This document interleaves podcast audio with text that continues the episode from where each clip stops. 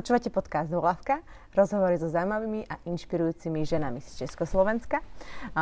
Dnes oproti mne sedí Barbara Baronová, literárna dokumentaristka, zakladateľka artového nakladateľstva Women a copywriterka na Voľnej Nové. Ahoj Barbara. Ahoj.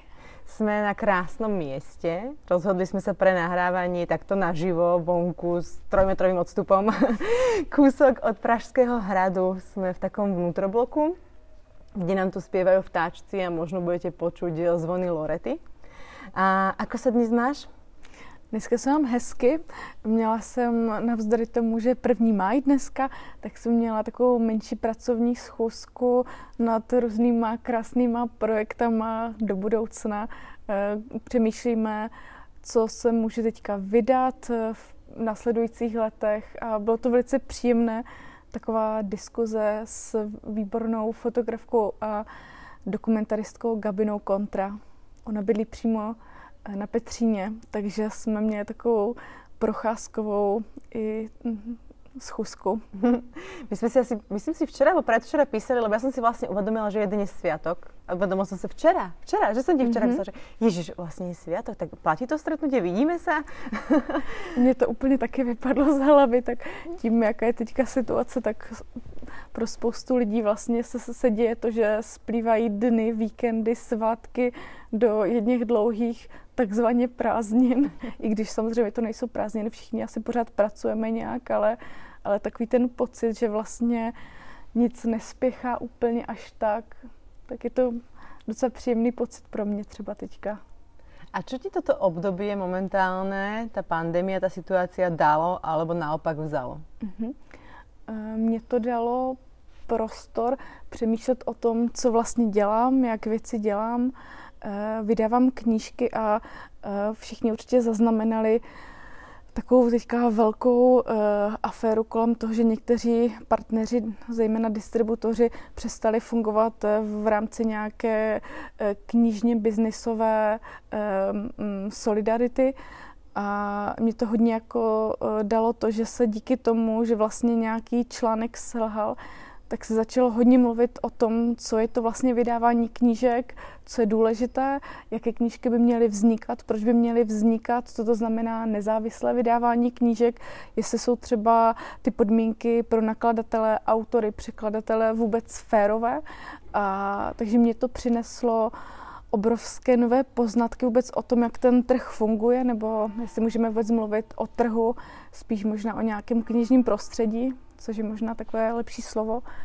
A přineslo to taky možnost mluvit o těch věcech veřejně, otevřeně, diskutovat i třeba e, s ministerstvem kultury o těch věcech. E, jsem ráda, že když proběhly nějaké právě schůzky nezávislých nakladatelů s ministrem, že tam padlo, že je velice důležité e, podporovat kulturu a ne úplně biznis, což nebo mm, že minister řekl, že vlastně je důležité podporovat vlastně kulturu a vlastně eh, ty alternativní třeba projekty, tak to je pro mě takové jako povzbudivé vidět, že eh, když se snažíme dělat nějaké alternativnější projekty, že se s náma počítá, že ta podpora třeba může být směřovaná i vůči nám, tak eh, to období je pro mě vlastně hodně důležité, i protože když jsme se dlouho snažili upozorňovat na nějaké neúplně třeba férové věci nebo nějaké situace, které se v té knižní branži odehrávaly, tak jsme dlouho nebyli slyšet, neměli jsme vůbec eh, možnost otevírat ta téma adekvátně třeba v médiích, což teď se děje ten úplně přesný opak, že jsme malí nakladatelé, nezávislí střední nakladatelé, eh, knihkupci přizývání do médií, abychom sdělovali i nějakou naši perspektivu a není to už teď jenom o tom, že jenom ti, kdo jsou bohatí a mocní a vlivní a mají kontakty, se domůžou nějakých věcí, ale ukazuje se, že i ti malí, alternativní, nemainstreamoví můžou dostat prostor. Tak to je pro mě taková jedna velice důležitá složka nebo pozitivní věc eh, té současné situace. A ta druhá taky v tom, že jsem díky tomu, že se zastavily nějaké mé přednášky, které jsem měla mít, nebo e, nějaké workshopy a tak dále, tak jsem se mohla skoncentrovat více na nějaké třeba tvůrčí věci, tím, že jsem byla víc doma a spousta věcí se posunula dopředu, takže mám pocit, že jsem dostala nějaký jako čas navíc eh, na tu kreativní práci, za což jsem strašně ráda. A kdyby měla přemýšlet o nějakých negativních věcech, tak eh, vlastně já jsem asi zložením optimista, takže vlastně nechci vidět nic negativního. Asi tak. Ako ja ako jednotlivec alebo my ako spoločnosť uh, môžeme podporiť uh, malé nakladateľstva nezávislé alebo um, spisovateľov a, a tak? Já si myslím, že je strašně důležité být trošku proaktivní v tom zjišťovat si, jak vůbec knížky vznikají a mm-hmm. jestli třeba vznikají vůbec v Česku, nebo jestli ti autoři dostávají fervou odměnu, jestli třeba mají relevantní hlas. Ve společnosti nebo vlastně v, v, v tom, jak se dělají ty jejich knížky, jestli třeba můžou ovlivňovat jak to, jak vypadá obálka té knížky, což se ne vždycky třeba děje. A e, co určitě pomůže nezávislým nakladatelstvím třeba teď, je to, že si lidi budou kupovat knížky přímo třeba na e-shopech těch malých nakladatelů a nebo když se znovu otevřou um, možnosti různých třeba knižních akcí, tak chodit a vlastně potkávat přímo ty tvůrce. Třeba teďka vím, že na začátku září proběhne eh, takový eh, setkání malých knižních nakladatelů Knihex, ten termín je, myslím, dokonce nějak hned první nebo druhý víkend v září, tak třeba chodit proaktivně se dívat e, e, na tu produkci těch třeba nezávislých nakladatelů, protože když člověk jde do velkého obchodu, tak většinou ty sloupce knih, které v těch obchodech vidí, to nebývají bestsellery v tom smyslu, že jsou tak kvalitní, ale často jsou to zaplacené komínky knih, takže se vlastně na ty čtenáře dělá podvod trošku. Nebo jsou to eh, spolupracující zaplacení, zaplacení dodavatele nebo knižní nakladatele, takže člověk, aby se dostal k něčemu, co je třeba trošku alternativní, tak musí jít do nějakých dalších prostě regálků, proaktivně hledat a třeba tam spoustu těch alternativnějších knižních projektů nebo projektů malých nebo menších nebo nezávislých nakladatelů ani nenajde. Takže když bych chtěl čtenář pomoci, tak eh, trošku proaktivně jako jít eh, dohledávat si ty věci anebo navštěvovat ty akce těch nezávislých nakladatelů a nebo pak ještě chodit třeba do malých eh, knihkupectví, to znamená, že to nejsou eh, síťová knihkupectví například eh, v obchodních centrech, ale když se třeba dostanu, eh, já nevím, do Frýdku místku, tak si tam najít malé knihkupectví někde třeba na náměstí, nebo když se dostanu do tábora, tak si tam najít malé knihkupectví a vlastně jít po těch nezávislých knihkupcích, kteří se nebojí právě na ty svoje regálky dávat i tu nemainstreamovou literaturu.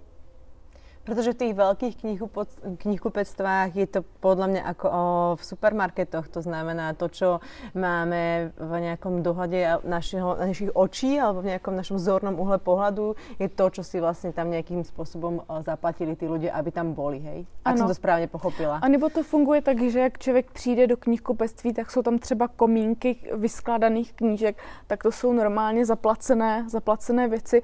Nebo č- stačí, když člověk jede v metru a vidí vlastně placenou reklamu a vlastně člověk je pak pod vlivem toho, co je, co je ta kvalita na základě nějaké zaplacené reklamy a, a už protože už pak není prostor, nebo vlastně tím, jak je ten prostor okupován těma mainstreamovými věcma zaplacenýma, tak už potom třeba člověk nemá ani chuť jako hledat ještě něco dalšího a vlastně sáhne primárně po něčem, co třeba viděl právě v tom metru. A já vím, že to je vlastně jako náročné říkat čtenáři, aby si ještě šel proaktivně něco jako hledat, ale mm, já jsem vydávala knížku Bibliodiverzita, kterou napsala australská nakladatelka Susan Hawthorne a ta právě říká, že že člověk pak, eh, jeho život bude obohacen, když vlastně udělá ten krok za nějakou svoji eh, zónu a třeba si dá příležitost neznámým autorům, neznámým žánrům a zkusí si koupit právě třeba nějakou takovouhle knížku, jako nějakou akci, udělat si, že schválně půjdu do knihkupectví a vezmu si nějakou knížku, které jsem nikdy neslyšel, nebo překlad z nějakého jazyka, eh, který by mě třeba vůbec nenapadlo si přečíst. A třeba uvedu takový příklad, Moje kolegyně Veronika Benešová Hudečková má nakladatelství Verzone a vydávají třeba současnou čínskou literaturu a teď vydali dokonce i knížku eh, v některém z, indic, z, eh, z indických jazyků, tuším přesně teďka nevím z kterého. A, a ta knížka se jmenuje Napůl žena a já jsem právě, když jsem si tu knížku četla, tak mě úplně překvapilo, jakým způsobem se v jiných kulturách e, srovnávají e, lidé s tím, když žena nemůže mít děti. A je to vlastně beletrie, ale zároveň to poukazuje na nějakou kulturní rozmanitost.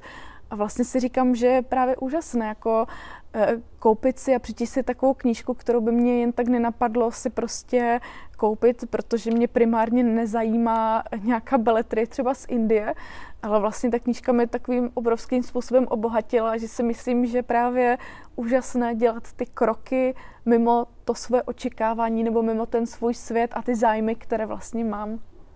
Ja som taký trochu zberateľ v poslednej dobe kníh, že, že našla som si na Instagrame jednu babu, ktorá posúva knihy ďalej za poštovné, mm-hmm. veľmi zaujímavé knižky. Mm-hmm. A je to, si to pravda, že sú to knižky, ktoré by som si podľa mňa len tak nevybrala. A, a je to veľmi krásny počin, už si akoby píšeme, už sme v nejakej komunikácii, mm-hmm. je to mhm. strašne, je, je to veľmi milé. Ďalej, neviem, čo sa mi deje, ale v poslednej dobe stretávam knihy na ulici v mhm. rôznych krabiciach, vždycky si pozriem, prehrabem a pre mňa je to, mňa tá kniha zaujíma obalom, názvom a prečítam si kúsok, o čom približne je. Čo si myslíš ty, že predáva? Čo predáva? Uh-huh. Keď, okrem toho, že napríklad, uh-huh. ja si myslím, že je to aj nálepkovanie, a to som sa aj chcela spýtať, to je podotázka k tomuto, keď je na, tej, na tej knihe bestseller, už si nedohľadáme, či to naozaj je bestseller, alebo v jakej súťaži bol tá kniha bestseller.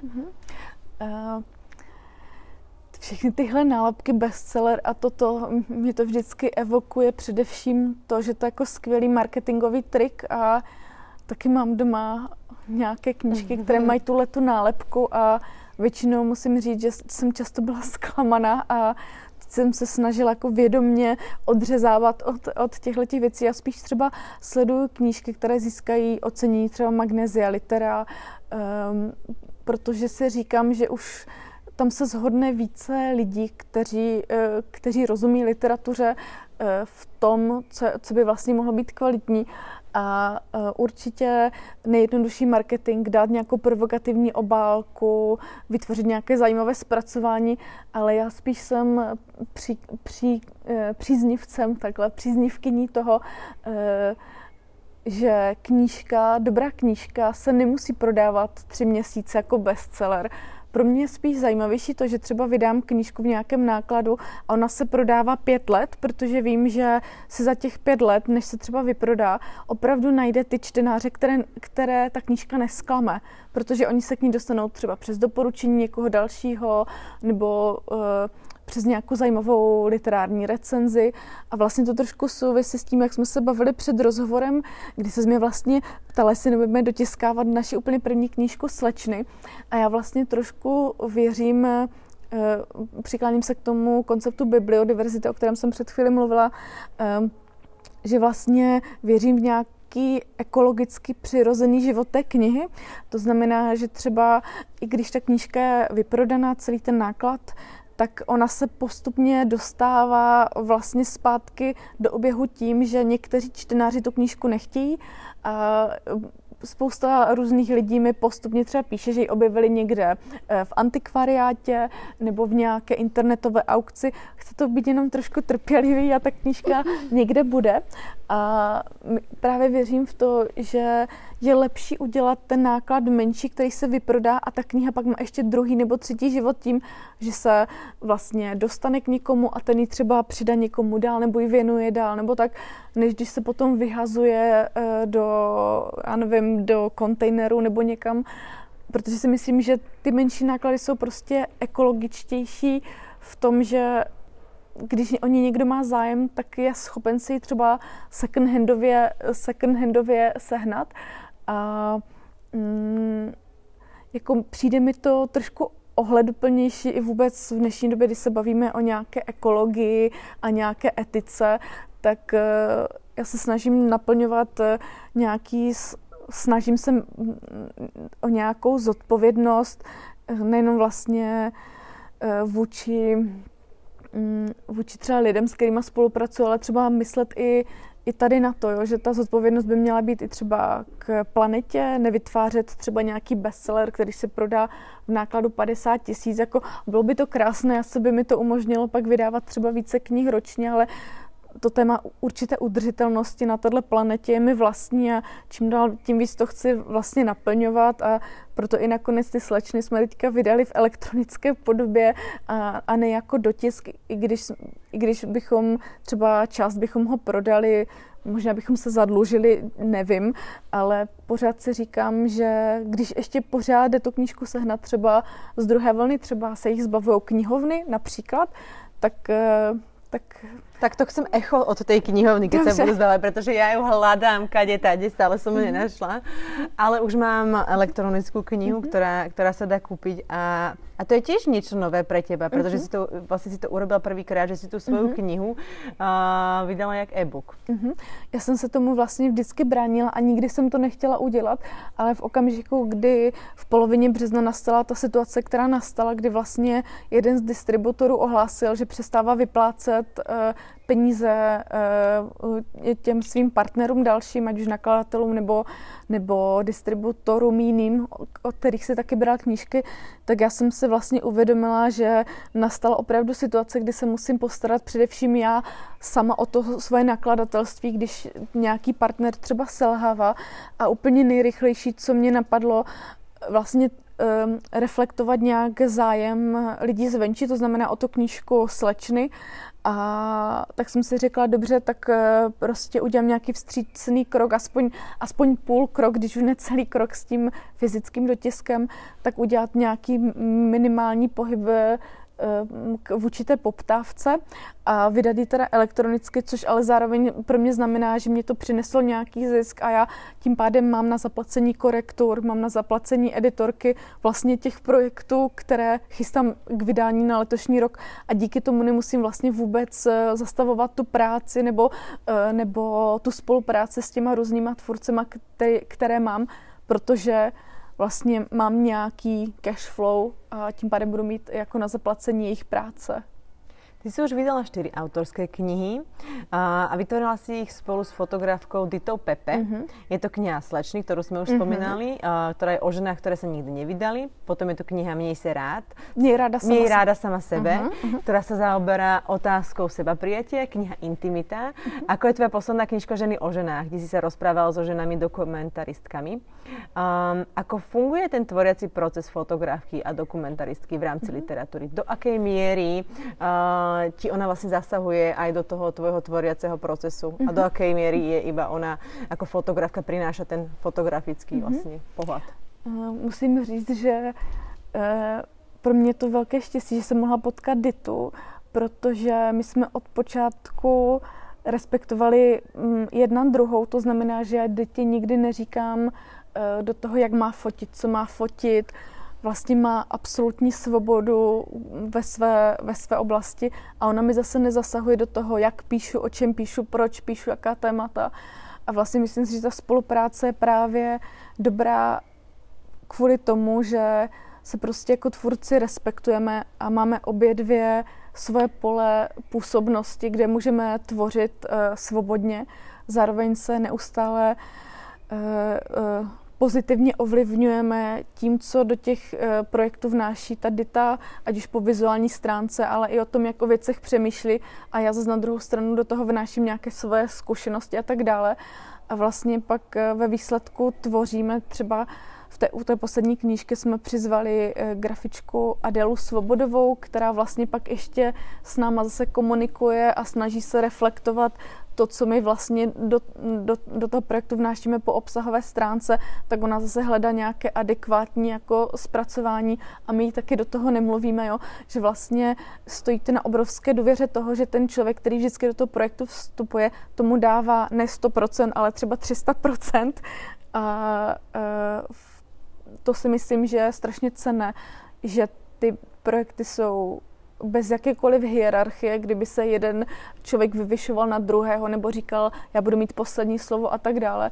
Snažíme se vždycky pracovat na nějaké opravdu eh, rovno, rovnocenné úrovni a důvěřovat těm dalším lidem, v, kteří se na těch knížkách podílejí, v tom, že to, co dělají, dělají tak nejlíp, jak můžou a proto to tak i jako vypadá, jak, jak to vypadá. Tvoja úplne prvá kniha je už spomínaná kniha Slečny. Um, vlastne to sú ženy, ktoré sa nikdy nevydali a určitým spôsobom, keby zostali na okraji tej spoločnosti, sú zvláštne, možno pre niekoho nevyzreté. Uh, veľmi by ma zaujímal príbeh tejto knihy, pretože uh, je to tvoja prvotina, to je jedna vec. Na druhej strane bola to prvá crowdfundingová kampaň uh-huh. vôbec v Českej reku- uh-huh. republike a ešte k tomu na knihu. Uh-huh. A aj si získala vlastne svoje prvé ocenenie Magnézia Litera za vlastne nakladateľský počín na najkrajšiu knihu Českej republiky. Tak aký bol príbeh tejto knižky od toho vzniku až po to, že si ho vypustila do sveta? Uh-huh. Um, jenom tam upřesním, že tu Magnézii jsme měli až za naši jinou knižku, uh-huh. ale za tuhle tu jsme dostali asi druhé nebo třetí místo v nejkrásnější okay. knize. Takže jsme tam nějaké ocenění měli a pak ještě v nějakých dalších soutěžích. A celý ten projekt vznikl tak, že já jsem někdy asi v roce 2018 už pracovala na volné noze a šla jsem na volnou nohu i proto, abych měla prostor dělat své vlastní dokumentární projekty nebo nějaké literární aktivity a tak dále.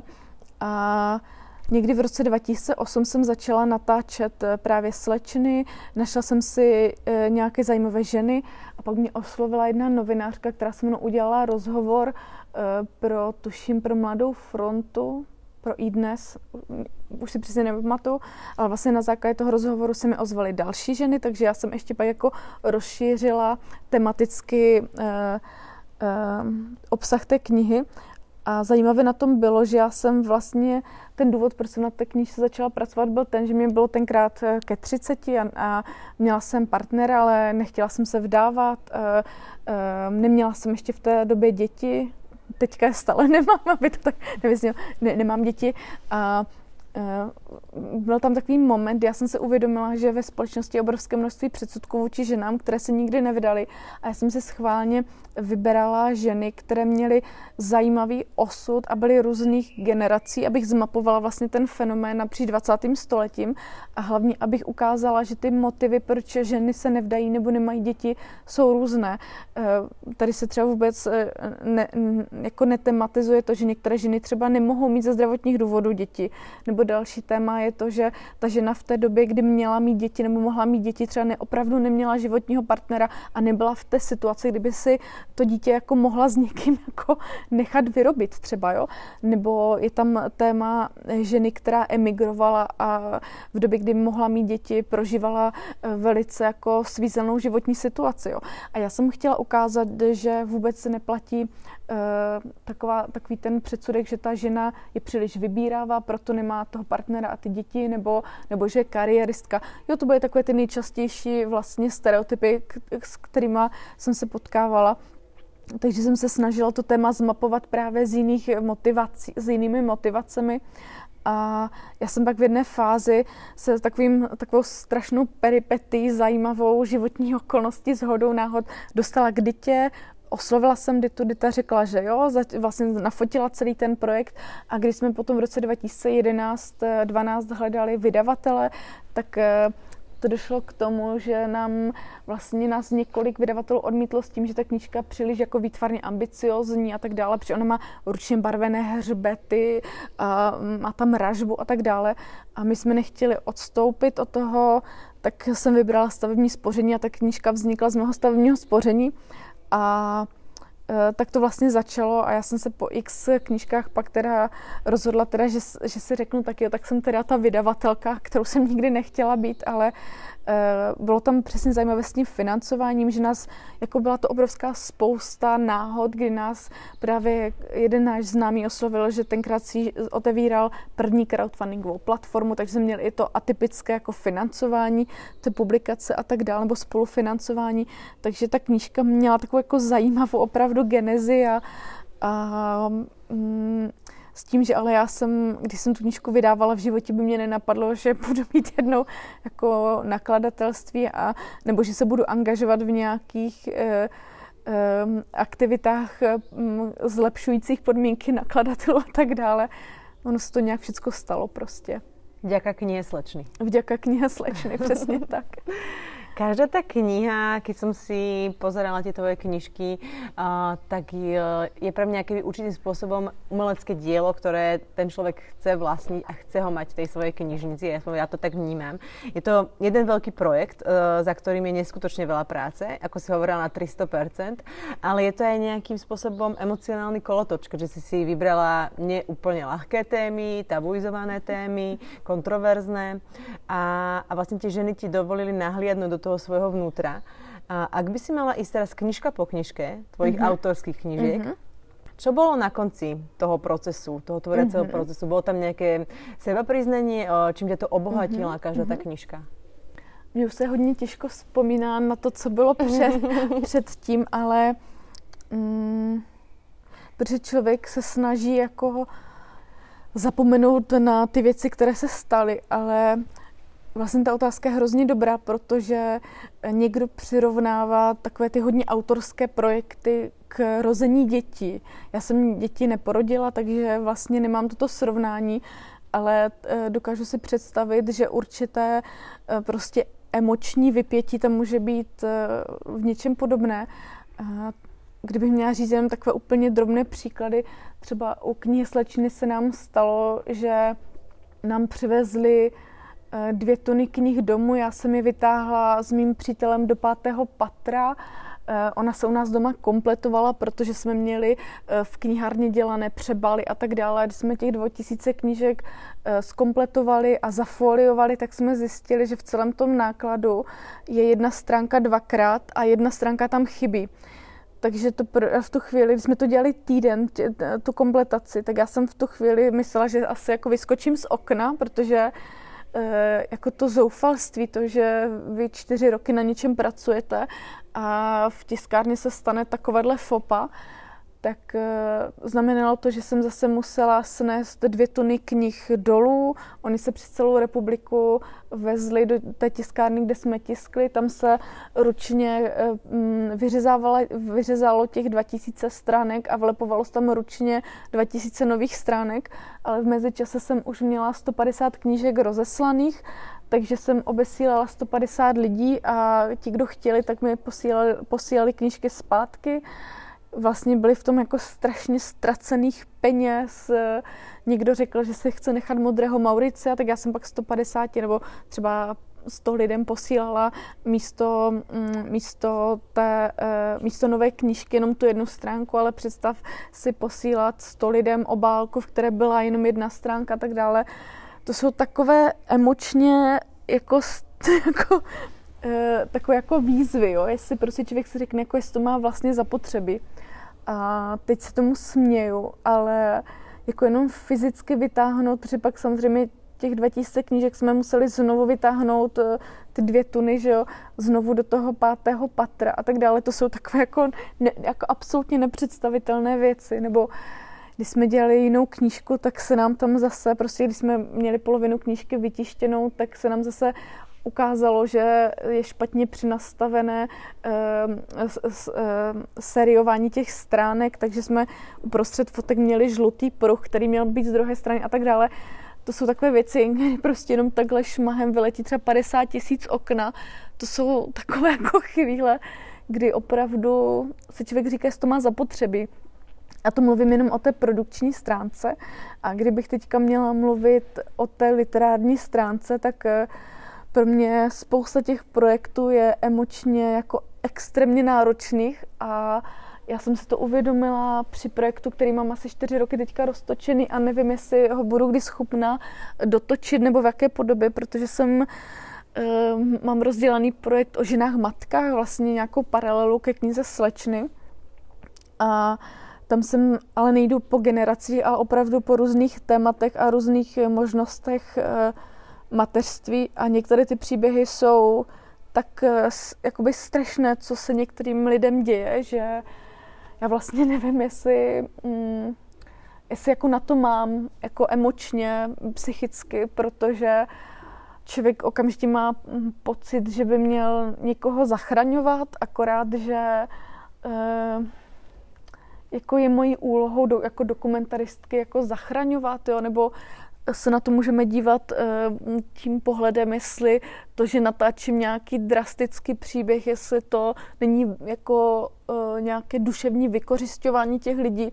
A pro mě tam je jakoby takové množství eh, eticky náročných otázek z odpovězení, že jsem teďka ten projekt na chvíli odložila a, a dělám vlastně na nějakých dalších projektech. Um, Marika Pecháčková, mm-hmm. dokumentarista, s ktorou som vlastne robila aj rozhovor pre knihu Ženy o ženách, povedala v jednom vašom spoločnom rozhovore, že každý film je svojím spôsobom autoportrét toho autora. Uh, platí to aj napríklad pre tieto štyri knihy? Mm-hmm. Uh, nejakým spôsobom tú tému si chcela sama pre seba zistiť, mm-hmm. pretože to nejak v tebe vrelo a tak si urobila tú knihu a, a prišla si na niečo? Že? Mm-hmm. Tak určitě to platí u knihy Slečny, eh, kde jsem vlastně ohledávala to téma toho, jestli vlastně hodnota člověka nebo hodnota ženy spočívá v tom, jestli naplní určitá společenská očekávání, to znamená vdát se, vychovat ty děti, eh, když je člověk potom senior, tak jestli je jeho povinností starat se o vnuky, nebo může jakoby žít nějaký další prostě společenský život, nebo má prostě naplňovat tu roli těch babiček, které se prostě starají, starají o ty děti. A, tak tam to bylo určitě u projektu Mě rada sama sebe to ani tak nevnímám, protože to byl projekt, do kterého mě přizvala Dita a spíš to téma bylo její, ale já jsem vlastně díky tomu měla možnost jakoby nějakým způsobem reflektovat nějaké moje postoje ve společnosti a vztahovat se vůči různým ženám v různých životních situacích, protože jsme třeba natáčeli ženy v asilových domech nebo uh, ženy, které byly třeba naopak velice úspěšné a já jsem si mohla jakoby nějakým způsobem, že jsme tam ohledávali, jak třeba se vztahují k tématu eh, sebepřijetí nebo hodnot, co je v životě důležité, tak jsem si vlastně díky tomu mohla nějakým způsobem mm, eh, uvědomit eh, určité věci. U té knížky Intimita to určitě bylo zase moje téma velké, protože já jsem si našla takové jako různé prototypické situace, Eh, nebo uh, situace, v kterých se ženy můžou v životě ocitnout. A mě zajímaly různé strategie toho, jak se taková situace v životě dá zvládnout. Je tam třeba příběh paní, která se živí svým vlastním tělem a začala se tak živit po padesátce. A já jsem vlastně chtěla, protože když se řekne prostitutka nebo e, žena, která se živí svým tělem, tak o tom máme nějakou představu a nějakou nálepku toho, jak ta žena asi bude fungovat, jaké má nějaké životní hodnoty a máme tendence ty lidi hodně jako nálepkovat, ale e, na tom právě bylo zajímavé, e, mě, mě jakoby vždycky zajímá, co je ještě zatím, jo? to, že když se řekne žena, která se živí svým tělem, tak není, my se na ní jako díváme jako už na nějakou značku, jo, na nějaký label prostě, že už to má prostě tak nalepeno a málo kdy se díváme třeba na ty motivace, proč ta žena dělá, nebo jaký měla život eh, předtím v dětství, třeba jestli se tam něco nestalo, co jí vlastně dovedlo v nějakém životním uh, období tady do, uh, k, té, k této činnosti. Um, nebo v té knižce je žena, která vlastně kvůli rakovině přišla o své atributy ženství, o prsa a zase mě zajímalo, jak, jak vlastně takovou situaci žena zvládá eh, ve smyslu toho, že se v dnešní době pořád ta žena jako nějakým způsobem objektivizuje. Na obálkách se časopisu se ukazuje, jak by měla žena vypadat a prostě jaké by měla mít tělo a jak, jak by se měla sebe prezentovat a najednou prostě uh, v kontrastu toho přijde nemoc a ta žena, která třeba mm, předtím by byla na obálce, už tam prostě nebude jenom z toho důvodu, že prostě přijde o nějaký atribut svého ženství. A tak to byly vlastně otázky, které mě zajímaly a zajímaly mě strategie těch žen, jak se tyhle věci dají zvládat, takže to určitě bylo moje téma.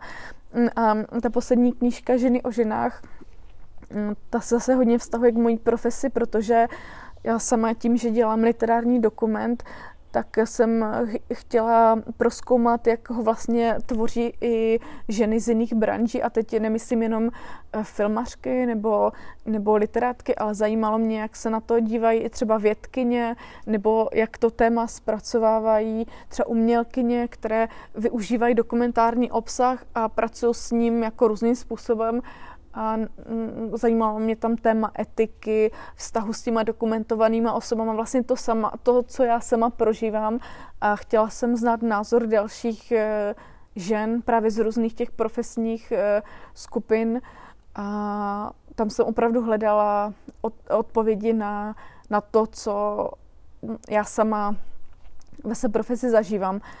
Já jsem si k tomu vedla asi od roku 2015 dokumentární denníky, hned jak jsem začala dělat ten výzkum eh, k této knize, musím ještě říct, že to byla zároveň moje dizertace, a kde jsem se snažila právě zmapovat různé tyhle ty, mm, oblasti té dokumentární práce.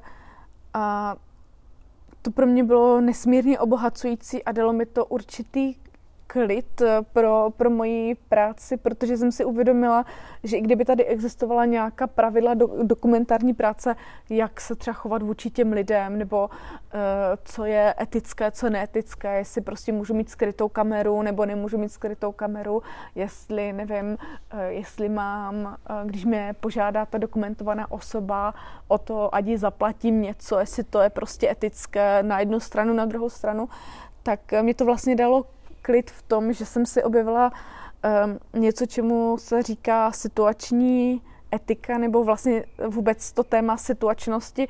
To znamená, že já se nemusím um, v té práci um, vztahovat k nějakým věcem, které by se měly nebo tak, ale vlastně pohlížím na tu situaci vždycky přesně jenom jako na konkrétní situaci a podle toho pak třeba vyhodnocuju různé věci, aby byly prostě košer. Takže mm, kdybych měla eh, to nějak zhrnout, tak ty předchozí knížky byly hodně o nějakých mých osobních tématech a ta poslední je o, mm, o té profesi a myslím si, že je úžasná v tom, že ukazuje, jak 30 různých dokumentaristek právě pracuje a přemýšlí o strašně důležitých a zajímavých věcech. A já jsem pak ještě ve spolupráci s Da Films naprogramovala web a ty ženy, když eh, mluví třeba o filmech nebo některých projektech, tak přímo na základě kódu z té knížky si lidi můžou pustit zdarma všechny ty filmy, o kterých ty ženy mluví a třeba najít si tam tu situaci o přesně, o které třeba ta dokumentaristka mluví, nebo dohledat si tu knížku, sehnat si nebo v knihovně nebo si koupit a najít to a vlastně propojit nějak eh, i to, jak vlastně čteme dokumentární práci. Takže jsem se snažila myslet nejenom na sebe, ale vlastně, aby to mělo i nějaký přesah eh, do té dokumentární praxe, ale zároveň i vůči těm konzumentům dokumentárního obsahu. A ako si vyberáš tie ženy pre tie svoje knižky? Mm-hmm. Uh, teraz myslím najmä pre tú knižku Slečný alebo pre tú knižku Intimita. Mm-hmm. Uh, u těch slečen to bylo tak, že jsem šla hodně po nějaké rozmanité generační zkušenosti a uh, tam jsem opravdu měla nejmladší žena, podle mě v té době měla tak 37 let a ta nejstarší měla 85, takže jsem si opravdu eh, v každé té dekádě našla jednu, dvě zástupkyně a pak jsem se sekundárně dívala, jaké je vlastně to její téma. Když to u té knížky Intimita jsem šla cíleně po tématu. Já jsem cíleně věděla, že chci zmapovat téma e, rakoviny nebo že chci zmapovat e, téma třeba toho, že se někdo živí svým tělem, protože to zastřešující téma intimita vnímám nejenom třeba skrze tu sexualitu, jako v příběhu uh, té Betinky, té první ženy, ale vnímám to i jako intimitu třeba partnerského soužití, takže jeden z těch příběhů uh, je o, partner, intim, o intimitě partnerského soužití. Uh, chtěla jsem zmapovat třeba téma nějakých um, intimních jakoby psychických věcí, takže jedno to téma, nebo jeden ten příběh je hodně o nějakých psychických třeba problémech nebo mm, duševní intimitě. Uh, chtěla jsem zpracovat intimitu uh, ve smyslu handicapu, to znamená vyloženě na té fyzické úrovni, proto je tam uh, příběh Lucie, která je vlastně na vozíčku a potřebuje 24 skoro 24-hodinovou asistenci, to znamená, i když třeba jde na toaletu, potřebuje eh, vlastně u těch nejanimálnějších věcí vlastně potřebuje, eh, potřebuje eh, pomocnou ruku, takže vlastně jsem zase šla cíleně po nějaké hodně fyzické úrovni toho slova intimita. A to je jedna vec, že máš nejakú predstavu, aké ženy by si chcela mm-hmm. uh, pre tú svoju tému do, to, mm-hmm. do tej knižky. A druhá je tá realita, ako, ich, uh, ako sa ti oni prihlásia, alebo ako ich hľadáš. A prichádza tam taký ten moment, že ty si si nejak tú ženu predstavila, potom sa s ňou stretneš a vlastne, že sama si jej možno dala nejakú nálepku, že by mala mm-hmm. byť takáto. Mm-hmm. A potom ťa prekvapilo, že bola úplne nejak iná, alebo ten jej príbeh ti niečo ukázal. Mm-hmm. Mm-hmm. Většinou se k těm ženám dostávám tak, že buď se mi přihlásí třeba sami, ve smyslu toho, že třeba se mnou někde rozhovor a pak, pak se mi někdo přihlásí, anebo mm, jsem třeba někde s knížkama a mluvím, co chystám za projekt a ten třeba člověk řekne, já o někom vím, že má zajímavý příběh, což se, což se mi docela často děje. A pak ještě vysílám tu informaci do světa, třeba napíšu nějakým svým kamarádům, nevíte náhodou o takovémhle typu ženy, nebo nějaký takovýhle příběh a většinou jako stačí poslat tu informaci do světa a, a ti, lidé, ti lidé sami přijdou. Ale ještě se mě ptala, mm, na jednu věc, co byla to druhá věc? To je ta nálepka, či máš nějakou představu mm-hmm. o té ženě, například o, o, o té 55-ročnej Betinke, která se vlastně v těch 50 mm-hmm. rokoch začala živit svým tělem. Či keď si tam mm-hmm. išla za ňou, či už si měla nějakou představu o tom, aká ona bude? No, to já myslím, že to je přesně lidem vlastní přemýšlet v nějakých stereotypech a v nějakých škatulkách. A zrovna ten příběh Betinky byl hodně silný v tom, že mě absolutně šokovalo, jak je neuvěřitelně lidská, mateřská. To je takhle vlastně, že, která se musela živit svým tělem, vlastně jsem si úplně nepředstavovala ale pak jsem si uvědomila, že to je vlastně pro ní jako obrovská profesní výhoda, kdy třeba nějakému svému klientovi díky té své mateřskosti například upeče koláč, jo. A je to takové vlastně zase úplně, úplně jako, jako jiné, jo. Ale já zrovna s tou betinkou to bylo hrozně zajímavé, protože já jsem ty první nahrávání, které jsem dělala, tak eh, byly ve veřejném domě. Já jsem za ní jezdila do veřejného domu v, v, v jednom městě a pro mě eh, jako nejtěžší bylo prostě jít do bordelu. prostě normálně tam nakráčet a jako začít natáčet a do toho přišel klient, takže my jsme měli půl hodinu pauzu nebo tři čtvrtě hodiny pauzu. Betinka si odbyla toho klienta a zase přišla, jo, a to pro mě bylo takové dost jako za, za, jako zajímavá zkušenost, že člověk jakoby najednou viděl i tu realitu, jo, že prostě máme všichni nějaké představy o tom, jak ten svět funguje, ale on v těch různých uh, svých zákoutích ten život funguje ještě úplně jako nějak jinak, no. A ty si vlastně v té knížke Ženy o ženách hledala aj nějaké odpovědi na ty své profesné otázky a tam se na, naťukala vlastně uh, to etické nastavení, ten etický kódex uh, a a přišla si na tie odpovede? Akoby, kedy je ta, kde je ta hranic, mm-hmm. hranice tej etickosti v rámci, v rámci toho dokumentu a akoby sa, kedy už by ta dokumentaristka mala povedať stop? A... Mm-hmm. Je to vlastně trošku to souvisí s tím, s tou situ, situačností, na to dokonce přímo na tu etiku existuje termín situační etika a e, že ty aj musíš zvažovať, či napríklad tú dokumentovanú osobu nejakým spôsobom nepoškodíš, ak teda keby ty nerobíš investigatívnu žurnalistiku, mm-hmm. ale aby keby, že by mm-hmm. si keby na to nedala, ne, neohliadala sa za tým, ale ty vlastne musíš túto, alebo keď, mm-hmm. či aj vieš odhadnúť, keď ten človek klame a vymýšľa si, a, a to je ta mm-hmm. etickosť, že mu to, mm-hmm. že to vlastně... Mm-hmm. Ona je totiž, to, to je moc hezká otázka, protože my často jakoby přemýšlíme o etice vůči té dokumentované osobě, ale my máme jako dokumentaristi i etiku bychom měli jakoby smíšet eticky i vůči příjemci toho sdělení. To znamená vůči tomu čtenáři, co mu otevřeme, co mu zatajíme, co, co, co odkryjeme. E, když zůstanu u třeba uh, u té knihy Intimita, já jsem se třeba dozvěděla, že jedna z těch postav třeba nejedná úplně eticky, nebo prostě neuvědomuje si, že něco dělá teda neeticky eh, legálně. A já jsem třeba eh, pak eh, vlastně musí člověk vyhodnotit, co ohrozí toho člověka, to, co řeknu, ale zároveň jsem nechtěla lhát tomu, tomu čtenáři, tak jsem vlastně využila možnost toho obsat tu situaci tak, aby ta informace tam padla, ale zároveň ji nemohl nikdo vztáhnout eh, vůči té postavě tím, že by ji třeba na ní podal žalobu. To znamená, že se snažím přemýšlet eticky na dvě strany, vždycky vůči té osobě, aby ji neohrozila, ale zároveň o tom předat tu informaci eh, v nějakých opisech a souvislostech, aby, abych nelhala nebo něco nezatajovala i vůči tomu příjemci, protože když zatajíte nějakou informaci, tak eh, ta osoba potom působí úplně jinak eh, na venek a třeba je trochu negativní, ale vy tam tu informaci nedáte a pak vyznívá příliš pozitivně a pak je tam ještě takový ten moment, kdy já dávám ty texty číst i těm ženám, aby si opravdu schválili to, co, že s tím souhlasí. A tam je zase nebezpečí toho, že někdo si z toho může začít dělat nějaké své osobní PR, jo, takže to zase taky nutné jakoby nějakým způsobem hm, zohledňovat. No je to takové pořád jako nějaké lavírování, eh, jako sdělování pravdy, ale tak, aby nikomu neublížila a nikoho neohrozila. Hmm.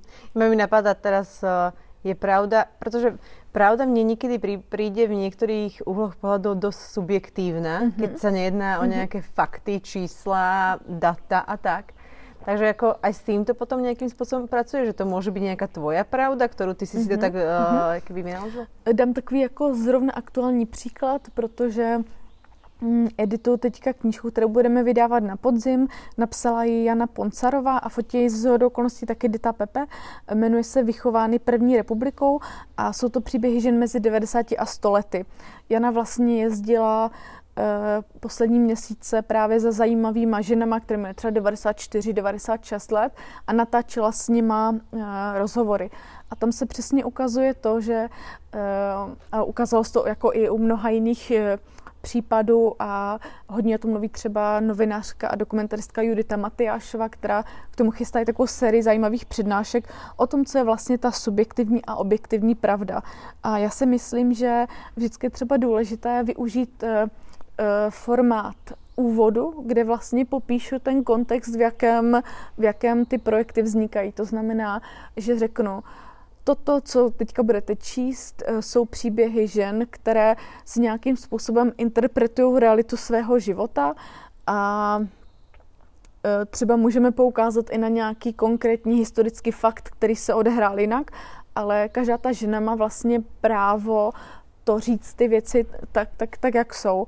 A být v nějaké interpretaci a objektivita je nikdy nedosažitelná jak eh, říká, říkají někteří mý kolegové, uh, historici se rádi uh, ohánějí třeba papírovými zdroji, třeba uh, kronikami města, ale málo kdo už vidí za, tí, za, za tou kronikou to, že to taky psal jako subjektivně nějaký zapisovatel a mohl do toho promítat nějakou svoji ideologii nebo své názory.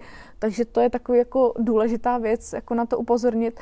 A my když jsme zrovna teďka s tou Janou diskutovali eh, téma pravdy u těch 90 plus eh, eh, věku žen, když jsme diskutovali, jak to vlastně pojmout, tak jsme mm, použil takový termín, že někomu to může znít tím, jak je to prostě podáván ten příběh toho 20. století. Může to znít jako dokumentární pohádka, ale tím nemyslíme to, že by si ty ženy jako vymýšlely a že by neříkali pravdu, ale v tom, že vlastně nějakým způsobem interpretují svůj asi jde bouřka. Asi nám začíná pršet. tak eh, jak se to mění, že? tak eh, vlastně, že dobré eh, mít eh, v patrnosti to, že to subjektivní vyprávění je opravdu subjektivní, že to je nějaká interpretace, nějaká osobní perspektiva, ale podle mě strašně důležité jakoby eh, dávat eh, prostor právě těm subjektivním interpretacím, byť jsou se třeba neshodují s nějakýma historickýma faktama, ale ukazuje to taky, jako dává to taky nějakou výpověď, že se třeba lidi srovnávají s nějakými třeba kroky které v, a rozhodnutími, které třeba v životě udělali. A keď teraz, ty si hovorila, že napríklad máš roztočený ten dokument o tých eh, mamách uh-huh. a, a vlastne nevieš, či ho dokončíš a je to nejaké emočné výpetie pre teba. Uh-huh. A ako potom pre teba, u, u teba prebieha tá psychohygiena po týchto uh-huh. všetkých témach a potom, že navštevuješ tie ženy niekde doma, oni ti vlastne hovoria tie svoje príbehy a ty s nimi aj odchádzaš vlastne domov? Uh-huh. Mm. Mně vlastně pomohlo, když jsem se začala psát eh, právě ty dokumentární zápisky, že si mm, vlastně zapisuju nějaké své osobní postřehy a třeba i někdy zlost, třeba na ty eh, lidi, s kterými natáčím, nechci to třeba ventilovat eh, před nima, když třeba vnímám, nebo ta žena řekne něco, s čím já třeba eticky nesouhlasím, nebo morálně, protože žena má jinou zkušenost než já a třeba má právo říkat i ty věci, které třeba někdy řekne. Ne, snažím se nikdy nesoudit, snažím se vždycky hledat, co je zatím, proč to tak je. Když třeba někdo prohlásí o někom něco třeba úplně nepěkného, tak zkoumám, proč to tak je, proč má ten člověk ty motivace a myslím si, že díky tomu, že se snažím mít za ty věci, eh, hledat eh, ty motivace, tak eh, je tam i nějaké hm, pochopení a mě asi pomáhá to, že vždycky nepracuji jenom na tom projektu, na tom tíživém, že třeba mám rozdělených těch projektů víc, až, ať už je třeba jako nakladatelka, nebo, nebo dělám na nějaké třeba komerční kampani, že vlastně ty věci rozředuju, že nejsem psycholog, který eh, pět dní v týdnu má každý den třeba čtyři klienty nebo dva klienty, ale tím, že vlastně i se snažím natáčet v čase, to znamená, že třeba chodím natáčet dva roky a um, třeba si dávku nějak ten příběh, tak si myslím, že to je nějaká strategie toho, jak se z toho nezbláznit. A v určité jedné životní fázi jsem se skontaktovala s psycholožkou a některé věci jsme třeba konzultovali, ale stejně jsem nakonec zjistila, že ty věci, které mě v životě tíží, jsou spíš ty věci moje, než, než eh, vlastně to, že bych eh, chtěla eh, vědomně řešit nějaké situace, které se odehrávají třeba mezi mnou a to dokumentovanou osobou. Myslím si, že je strašně důležité si uvědomit, že opravdu nejsem ten člověk, který přináší spásu do, toho, do života toho člověka a snažím se být si s těma lidma blízko, ale zároveň pořád držet si nějaký zdravý odstup a pořád zdůrazňovat, že jsem tam mm, profesně a že chci být nápomocna v nějakých věcech. To znamená, abych, aby ani jedna strana, ani já, ani ta dokumentovaná osoba neměla pocit nějakého vykořišťování, spíš nějakého partnerství, nějakého sdílení. Já sama se snažím při těch rozhovorech třeba říkat i o nějakých svých věcech osobních a tak dále, aby to nebylo jako jednostrané, ale spíš o nějaké vyměně, protože někdy to ty ženy vyloženě jako mm, ne, že vyžadují, ale jako chtějí taky vědět vlastně, kdo je ten posluchač a um, asi žít nějaký normální život, uh, jako asi je strategie toho, jak moci dělat tu práci. A čo, na čom teraz pracuješ a na čo sa môžeme tešiť v mhm. budúcnosti? Mm-hmm. Eh, tak eh, začnu tím, na čím pracuju eh, jako dokumentaristka. V letošním roce chci právě dodělat projekt hodně pracovat na zahraničních projektech, které jsme s Ditou natočili, protože jsme udělali takový velikánský projekt v Japonsku, v jeho Africké republice, v Austrálii a ve Švýcarsku s Ditou. A mm, tak tohle postupně zpracovávám a chtěla bych dokončit v letošním roce a v příštím. Ehm, teď zrovna dneska jsem měla hm, být první den na literární rezidenci v Budapešti, kterou jsem si napsala na mapování vlastně současných maďarských žen v kontextu toho, co se tam vlastně děje za Orbána tak to mě čeká, jestli to pokud to vyjde a všechno se, situace se uklidní, tak bych tam měla eh, odjet snad v červenci a pracovat na tom, vlastně, což je další jakoby rozšíření toho našeho projektu, kterému pracovně s Ditou říkáme Women Voices, eh, hlasy žen. A jako nakladatelka dělám vlastně teďka úplně nejvíc intenzivně na třech projektech. Jeden z nich jsem už zmínila, což je ten projekt Vychovány první republikou Jany Poncarové a Dity Pepe. Eh, druhý projekt, který děláme, tak mě přizvala ke spolupráci Kača Olivová, eh, performerka, výtvarnice, neuvěřitelně zajímavá žena, která od roku 2015 natáčela, ještě pořád natáčí rozhovory s umělkyněmi a umělci, kteří jsou mat matky nebo otcové, kteří zažívají partner, eh, mateřství a jak se to vlastně pro, propisuje do jejich tvorby, jak se to propisuje do toho, jak je společnost jako umělkyně vnímá, které ale porodí to dítě, jestli je to nějak ohrožuje v jejich kariéře, jakým způsobem můžou vlastně vůbec fungovat v umění, když eh, mají uprsou děti. A tak to je takový jako zajímavý projekt, který vzniká ve spolupráci s AVU.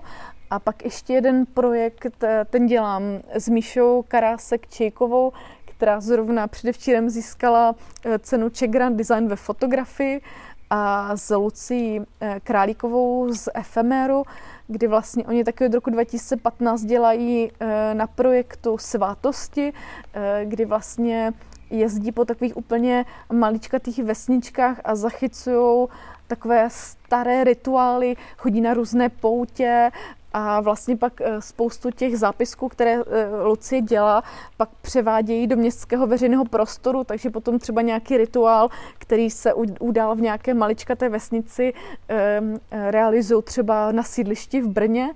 A eh, Lucie vlastně si dělá takové zápisky a Míše všechno fotí a Lucie k tomu dělá takové úžasné rostlinné instalace, kdy vlastně vždycky využívá podle třeba starých knih různé eh, byliny, rostliny, keře, které, které se k, k tomu období nebo k tomu svátku třeba vážou. A e, vlastně vznikají to takové krásné instalace, které se zase fotí, takže e, ve výsledku vznikne taková naprosto úžasná konceptuální věc. Tak se hodně rozpršela. Začala úplně rozpršovat. Jo, a budeme mít zajímavou kulisu. tak, to Takže, jsou vel, velmi krásné projekty. Já se těším, kdy, kdy už uh, vyjdu na světlo světa. Doufáme, že na podzim a v zimě. Super, držím palce. Ďakujem vám pekne za rozhovor. Už ho musíme ukončiť aj vzhľadom na počasie, lebo by sme sa dokázali ešte baviť ďalšiu hodinu. Ďakujem vám pekne, Barbara. A děkuji za pozvání, bylo to moc milé. Počúvali ste podcast Volávka, ďakujem za vaše sdielanie, odporúčanie a šírenie Volávky ďalej. A my utekáme dovnútra, lebo už na nás prší. Majte sa pekne, krásny deň.